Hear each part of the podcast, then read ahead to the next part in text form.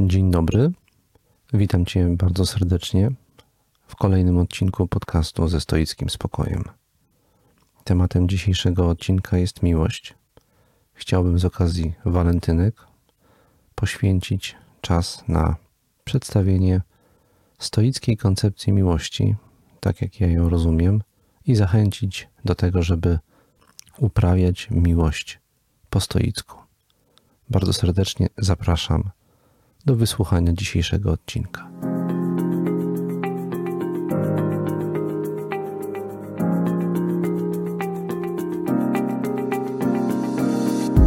Mamy ograniczony wpływ na to, gdzie i pośród jakich ludzi żyjemy. Nie my decydujemy, co nam się codziennie przydarza. Od nas jednak zależy, jak to przyjmujemy i jakimi stajemy się ludźmi. Nazywam się Tomasz Mazur, jestem współczesnym praktykującym stoikiem i zapraszam do wysłuchania mojego podcastu ze stoickim spokojem.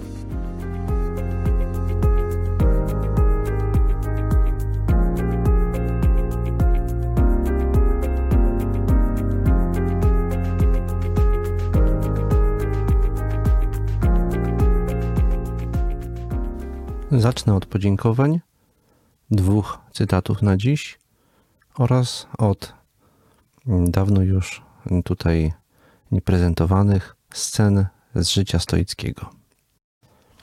Podziękować chciałbym dwóm Annom. Po pierwsze, Annie Kołodziejczak, która, której już dziękowałem w poprzednim odcinku tego podcastu i teraz chciałbym to powtórzyć.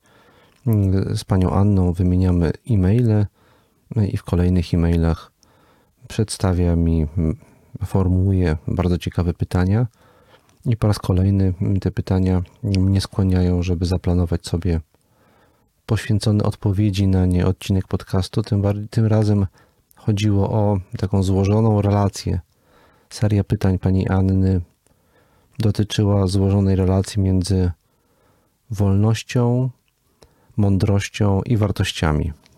I myślę, że jakoś sobie nazwę odcinek, który mógłby być temu poświęcony. W szczególności intryguje mnie i panią Annę także, jak się okazuje.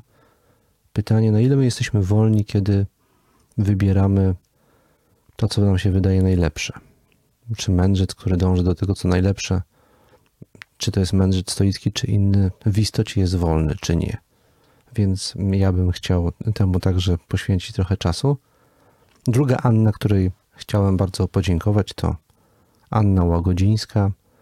Jej chciałem podziękować za wsparcie tego y, podcastu y, w formie datku i zachęcić wszystkich innych do wyrażania w ten sposób y, poparcia dla tego stoickiego przedsięwzięcia, tej formy popularyzacji filozofii stoickiej. Tutaj zakończę część podziękowań i przechodzę do e, dwóch cytatów na dziś, które przygotowałem. Te cytaty nie pochodzą od autora stoickiego. Mm, ja mm, szykuję się do kolejnego warsztatu. Tym razem jest to warsztat bardziej filozoficzny niż, e, e, niż stoicki. Poświęcony jest mianowicie dwóm filozofom, Fryderykowi mm, Niczemu i Johanowi Fichtemu. I ja właśnie, żeby przygotować się do tego, do tego warsztatu, poczytuję sobie, doczytuję, przypominam mm, poglądy tych filozofów. Niczym kiedyś bardzo się interesowałem, ale od wielu lat już prawie w ogóle do niego nie sięgałem, więc uznałem za stosowne, żeby trochę sobie przypomnieć jego sposób myślenia i najważniejsze tezy. I czytając niczego właśnie, natknąłem się na dwa cytaty, które chciałem dzisiaj przytoczyć, zwłaszcza w kontekście tematu. Przypomnę, że tym tematem jest miłość. I w dziele, które czytam pod tytułem Wędrowiec i jego cień, w pierwszej części tego dzieła można znaleźć cytat, właśnie fragment, właśnie poświęcony miłości, zatytułowany Miłość i dualizm. Cytuję. Cóż jest innego miłość, jeżeli nie to, iż pojmujemy i cieszymy się, że ktoś inny żyje, działa i odczuwa inaczej niż my. Żeby miłość z radością mogła przerzucić mosty przez przeciwieństwa, nie powinna ani ich znosić, ani zaprzeczać. Nawet miłość własna, jako warunek, zawiera niewątpliwy dualizm lub wielorakość w jednej osobie. Koniec cytatu.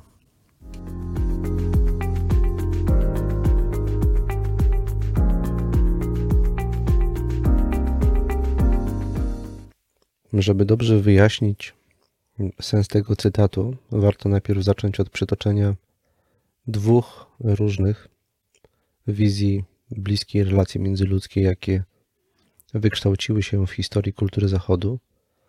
Po pierwsze, jest to wizja heraklitejska, w myśl której istotą bliskiej relacji jest w istocie rzeczy pewnego rodzaju napięcie i różnica, polegająca na zasadzie przyciągania się przeciwieństw raczej niż podobieństw.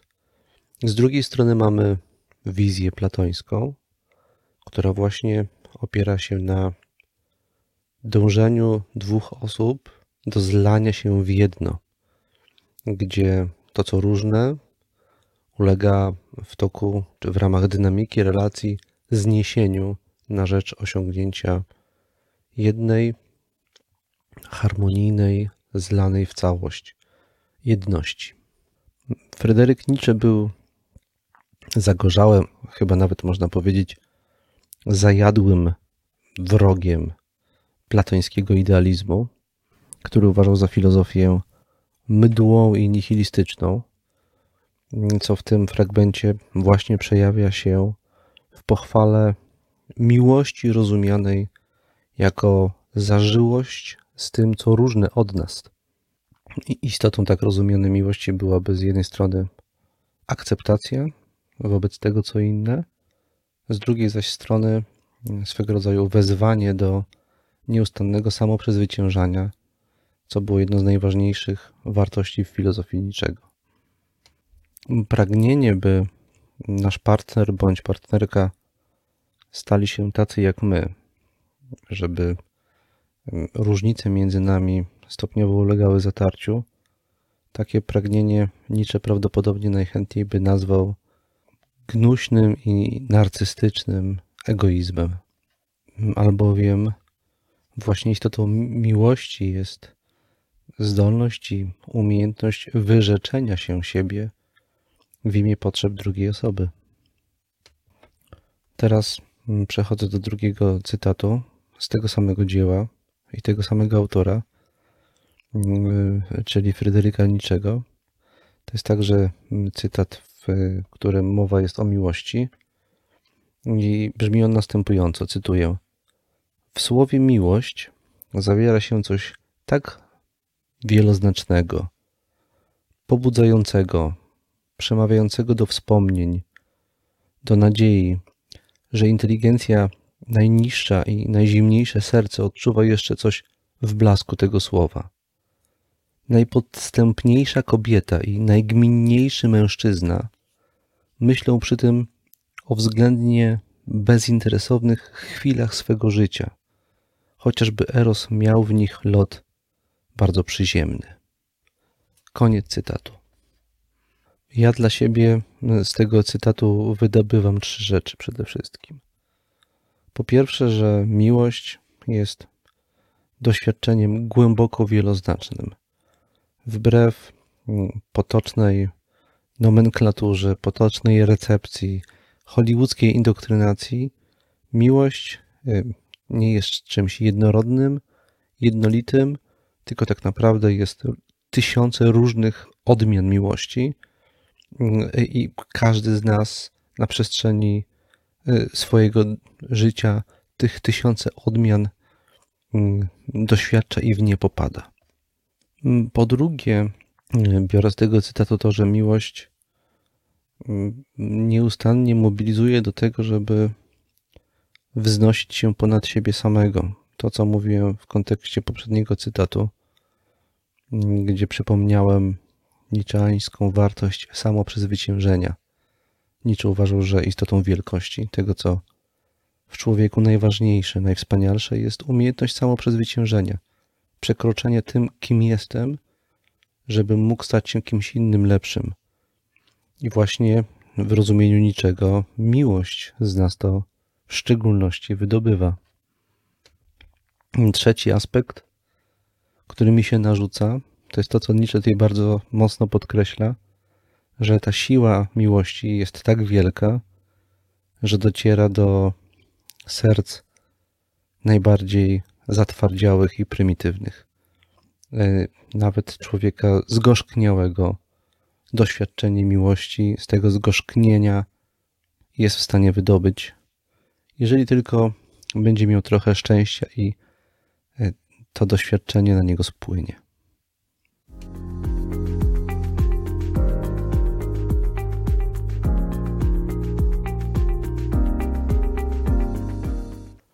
Tyle miałem do powiedzenia w kwestii e, dwóch cytatów, które na dzisiaj przygotowałem. Teraz mm, przechodzę już do sceny, które poniekąd też będą miały postać cytatów.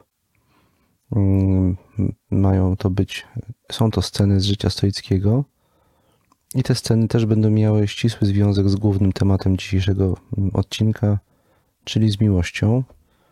Ja wymyśliłem sobie pewien eksperyment. Mianowicie do kilku zaprzyjaźnionych stoików, osób, o których wiem albo domyślam się, że na co dzień ten stoicyzm jakoś praktykują, wysłałem pewne zapytanie. Mianowicie poprosiłem te osoby, żeby zapytały swoje partnerki, jak one zapatrują się na ich stoicyzm. I żeby to zapatrywanie wyraziły e, w kilku krótkich zdaniach. I następnie, żeby ci moi znajomi, zaprzyjaźnieni stoicy, te odpowiedzi mi przesłali, e, gdzie ja obiecałem, że je przedstawię na moim podcaście mm, anonimowo. Co niniejszym chciałem zrobić. Mm, wybrałem cztery takie mm, wypowiedzi, które przedstawię i króciutko skomentuję. Pierwsza wypowiedź ma, ma postać następującej relacji. Cytuję. Fakt, że spotkała mnie w środowisku stoickim, podpowiadał, jakich cech i zainteresowań może się po mnie spodziewać, co wydawało się jej atrakcyjne. Jeżeli chodzi o moją praktykę stoicką, to imponuje jej moja konsekwencja, to, że w codziennych sprawach staram się postępować zgodnie ze stoickimi zasadami. Co prawda, w zaskakujących, stresujących sytuacjach często nie udaje mi się zachować spokoju, jednak bardzo szybko przywołuję do siebie stoickiego obserwatora i dzięki temu możemy szybciej znaleźć wspólną płaszczyznę. Szybkie porozumienie jest możliwe dlatego, że stoicyzm pozwala mi się nie zamykać i nie zacietrzewiać we własnych emocjach, tylko spojrzeć na sytuację z innej perspektywy. Koniec cytatu. Osoba, która przesłała mi tą relację, praktykuje stoicyzm od jakichś 3-4 lat, o ile się orientuję. I kluczowe w tej relacji, moim zdaniem, jest to, że stoicyzm pozwala w związku umieć spojrzeć na perspektywę drugiej osoby, dlatego że ułatwia szybkie wyjście z własnej, narzuconej nam przez nasze silne emocje, perspektywy i zobaczyć z perspektywy drugiej osoby. Ja to potwierdzam, to jest prawda. W codziennej relacji z drugą osobą stoik dużo szybciej niż ktokolwiek inny łapie się na tym, że rozumie perspektywę drugiej osoby i mówi sobie w pewnym momencie, jednak ona też ma rację. Nie tylko ja, nie tylko moja perspektywa się liczy perspektywa drugiej osoby też zawsze, co najmniej do pewnego stopnia, jest słuszna i trzeba to uszanować i znaleźć kompromis gdzieś po środku. Druga osoba przysłała mi wypowiedź, cytat wyrażony w perspektywie pierwszoosobowej i on brzmi następująco, cytuję. Myślę, że wybrałam na partnera życiowego wspaniałą osobę, a fakt, że praktykuję stoicyzm niejako z tego wynika. Mąż bardzo mnie wspiera. Cenię sobie jego chłodne spojrzenie na sprawy, które budzą we mnie złość czy frustrację. On nigdy nie dolewa oliwy do ognia, zawsze mnie rozbraja swoim poczuciem humoru, luzem i dystansem i mądrością. W sumie, odkąd pamiętam, taki był, z czasem staje się coraz bardziej. Stoicyzm musiał mu się przydarzyć. Tutaj po raz kolejny pojawia się typowa dla stoika cecha, y, ujęta tym razem za pomocą określenia nie dolewa oliwy do ognia. W sytuacji emocjonalnej, w sytuacji jakiegoś napięcia, które w każdym związku zdarza się, myślę, że niemal musi się zdarzyć.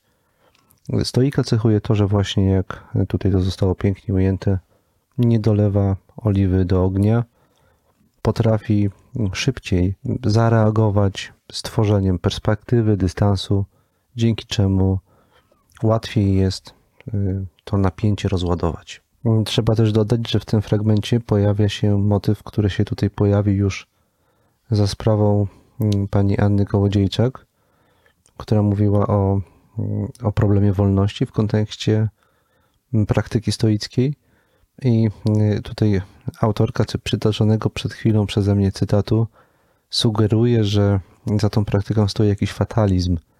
Y, mianowicie, że ten stoicyzm mężowi musiał się przydarzyć, że on jakoś w pewnym sensie był na niego skazany. Jest ciekawy wątek, nie będę go tutaj dłużej, dłużej ciągnął, bo tak jak powiedziałem wcześniej, chciałbym do niego kiedyś powrócić tutaj. Mm, od trzeciego stoika mm, dostałem następujący bardzo krótki komunikat. Nic jej bardziej nie wkurwia niż mój stoicki spokój, gdy rozbiłem jej ulubiony talerz. To jest koniec tej wypowiedzi. ja może dodam, że faktycznie, to już kiedyś o tym mówiłem, w relacjach międzyludzkich część osób reaguje złością na stoicyzm y, u drugiej osoby. Tak się dzieje faktycznie. Oczekujemy od innych, że kiedy dzieje się coś, co nas jakoś psychicznie razi czy rani, co sprawia nam ból, emocjonalnie tego e, doświadczamy w postaci jakiejś intensywnej przykrości, żalu, rozpaczy. Nic nas tak nie złości, kiedy bliska nam osoba reaguje zgoła przeciwnie.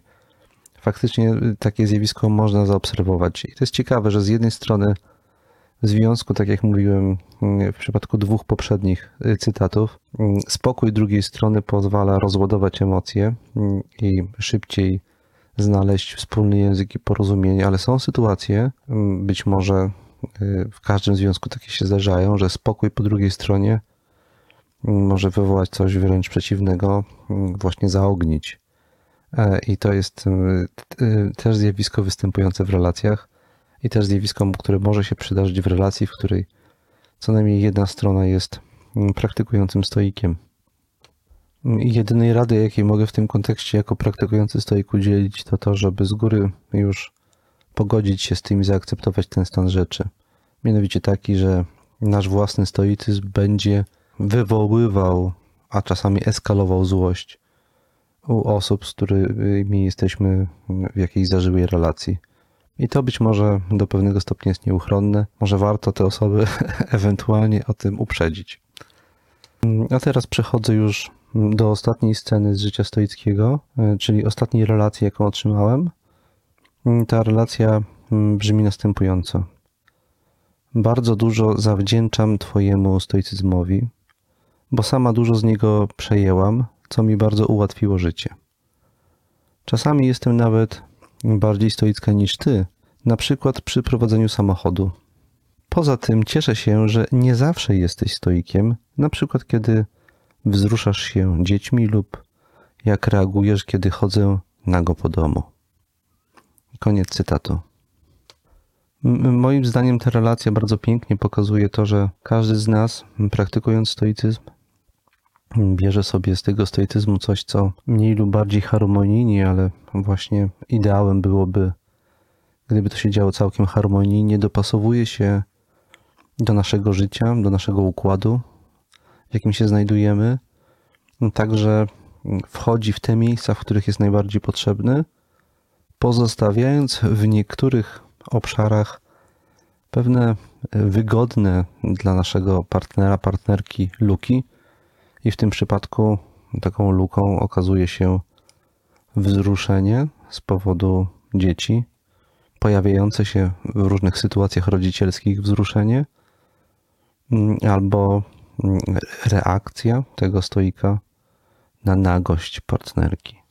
Mm, pytanie oczywiście się nasuwa, co to znaczy, że ta reakcja jest niestoicka, bo autorka tej ostatniej wypowiedzi sugeruje, że reakcje tego stoika są niestoickie.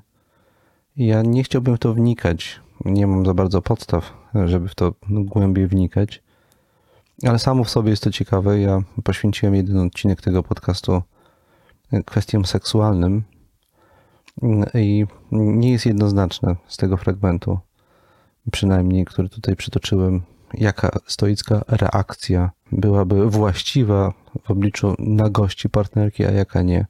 Tak więc y, to y, pozostawię, ten motyw pozostawię niedopowiedziany. To była ostatnia z przygotowanych przeze mnie relacji. Teraz chciałbym krótko przejść do takiej bardziej merytorycznej narracji na temat stoickiej koncepcji miłości. Zacznę od przypomnienia tego, co powiedziałem w kontekście cytatu z Fryderyka Niczego. Miłość ma bardzo wiele oblicz. My, kiedy dzisiaj używamy słowa miłość, mamy na myśli bardzo wiele bardzo różnych rzeczy. I dla niektórych jest to przede wszystkim pewnego rodzaju silna emocja, jakoś znaczeniowa, znaczeniowo powiązana z tym, co oddajemy za pomocą słynnych motylków w brzuchu jakoś się bardzo intensywnie czujemy na myśl o tej drugiej osobie.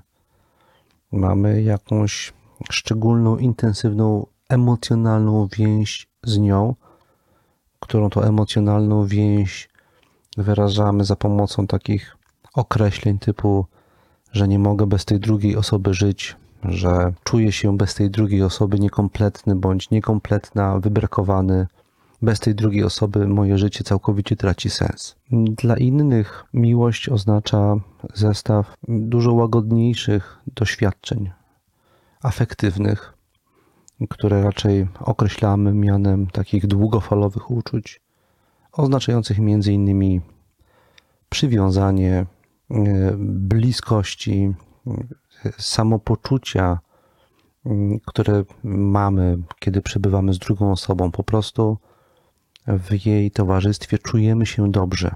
Dobrze nam jest przy tej osobie. Dobrze nam jest spędzać z nią czas, bo czujemy się swobodnie, czujemy się bezpiecznie, czujemy się też na, na przykład doceniani, dowartościowani przez tą drugą osobę i to są wszystko nie silne emocje, tylko uczucia. Wreszcie jeszcze inni będą kładli nacisk nie na emocje silne, nie na uczucia, ale raczej na przykład na pewnego rodzaju stan naszej woli, nasze zobowiązanie do tego, żeby na przykład dotrzymywać umów, ustaleń, zobowiązań, których w stosunku do tej drugiej osoby się podjąłem. Kocham dla takiej osoby, to słowo, wypowiedzenie słowa kocham jest dla takiej osoby przede wszystkim deklaracją, zobowiązaniem do określonego postępowania. Zobowiązaniem do tego, że będę jej służył wsparciem i pomocą w potrzebie, że będę jej wierny, bo do tego się zobowiązałem. To znaczy, że nie będę przedkładał potrzeb innej osoby, tej samej płci lub innej płci, nad jej tego samego typu potrzeby, które ona wyraża w stosunku do mnie. Żeby wyrazić się jaśniej, jeżeli dwie osoby jednocześnie w moim życiu wyrażają potrzebę pomocy, wsparcia jakiegoś, na przykład psychologicznego porozmawiania, jeżeli jedna z tych osób jest moją partnerką, w stosunku do której wyraziłem zobowiązanie za pomocą słowa kocham, słowo kocham znaczy, że ta osoba ma pierwszeństwo w udzielaniu przeze mnie jej wsparcia. Istotą zdrady wszelkiego rodzaju jest to, że ona Y, traci to pierwszeństwo. I po czwarte, wydaje mi się, że mówiąc o miłości, mówimy także o czasie. Wydaje mi się, że przede wszystkim współcześnie o tym się najczęściej zapomina, że istotą deklaracji, jaką jest słowo miłość, jest długofalowe zaangażowanie w czasie. Mówimy o miłości wtedy, kiedy w naszej intencji przynajmniej e, chcemy sformułować długofalowe zobowiązanie.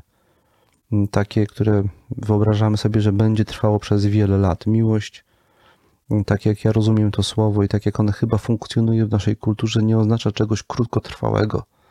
Jeżeli mówimy o czymś krótkotrwałym, mówimy o podnieceniu albo o ekstazie, o uniesieniu, podczas gdy, kiedy przychodzi nam do głowy słowo miłość, mamy na myśli coś, co jest rozciągnięte w sposób znaczący w czasie, co trwa kilka, kilkanaście, kilkadziesiąt lat, a co w ogóle y, ma gdzieś w swoim obszarze znaczeniowym horyzont nieskończoności, jeżeli mogę tak się wyrazić. To znaczy, człowiek, który y, poważnie używa słowa miłość, zazwyczaj y, sobie trochę nie wyobraża, że to miałoby przestać trwać, to, to zobowiązanie.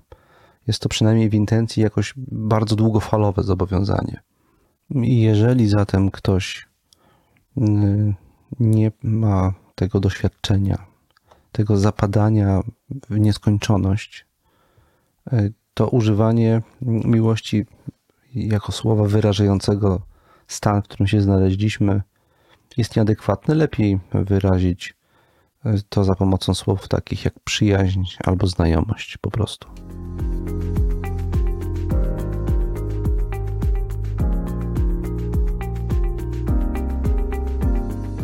Podsumowując, powiedziałbym, że słowo miłość funkcjonuje w tych czterech obszarach znaczeniowych.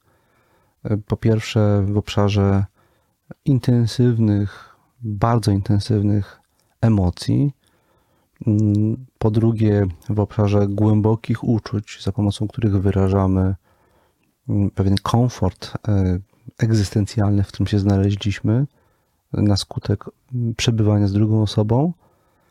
Po trzecie, są to zobowiązania i deklaracje. I po czwarte, jest to ten obszar związany z czasem, e, albo jak to określiłem, takie zapadanie się tego doświadczenia w nieskończoność.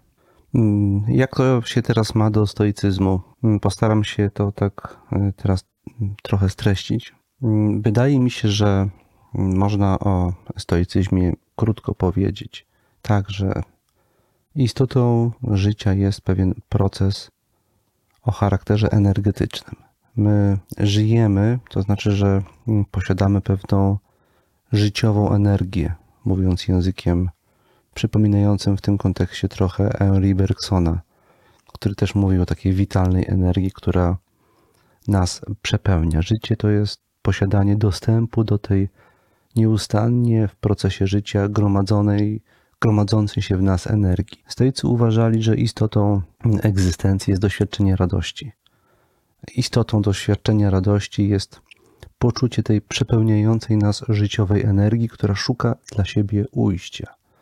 Twierdzę, że w pełni doświadczyć tej radości możemy wtedy, kiedy znajdujemy dla tej energii wartościowe, zgodne z naszą naturą ujście. Jednym z najbardziej właściwych dla naszej natury form ujścia tej życiowej energii, którą dysponujemy, jest relacja. Im bliższa, im bardziej zażyła relacja z drugą osobą, związek partnerski jest jedną z najważniejszych postaci takiej zażyłości. Im ona jest bliższa, im ona jest bliższa i, i, i intensywniejsza, tym naczynie, w które przelewamy tę energię i jej doświadczamy z radością, jest głębsze. Więc porównałbym zażyłą relację do głębokiego naczynia, w które wlewamy tą naszą życiową energię, która nas przepełnia. Jest to przelewanie tej energii z jednego w drugie, i w trakcie tego przelewania my doświadczamy obecności życiowej energii w nas. I tym jest, tym jest miłość, miłość w ujęciu stoików, moim zdaniem. Ja chcę przez to powiedzieć przede wszystkim, że miłość to nie jest coś, co my znajdujemy czego szukamy, bo my tego nie mamy. Uważam, że to jest błędny punkt wyjścia. Miłość to jest coś, co mamy w punkcie wyjścia. My się rodzimy z miłością. Poczucie życia, radość życia to jest przede wszystkim doświadczenie o charakterze miłosnym. Możemy je wyrazić za pomocą określenia miłość życia. Wszyscy kochamy życie. Wszyscy kochamy żyć. I wszyscy żyjemy wyrażając tą radość, dopóki nie zdławi tego jakiś lęk. Stoicyzm jest praktyką, za pomocą dzięki której uczymy się unikać niepotrzebnych lęków dławiących naszą życiową energię.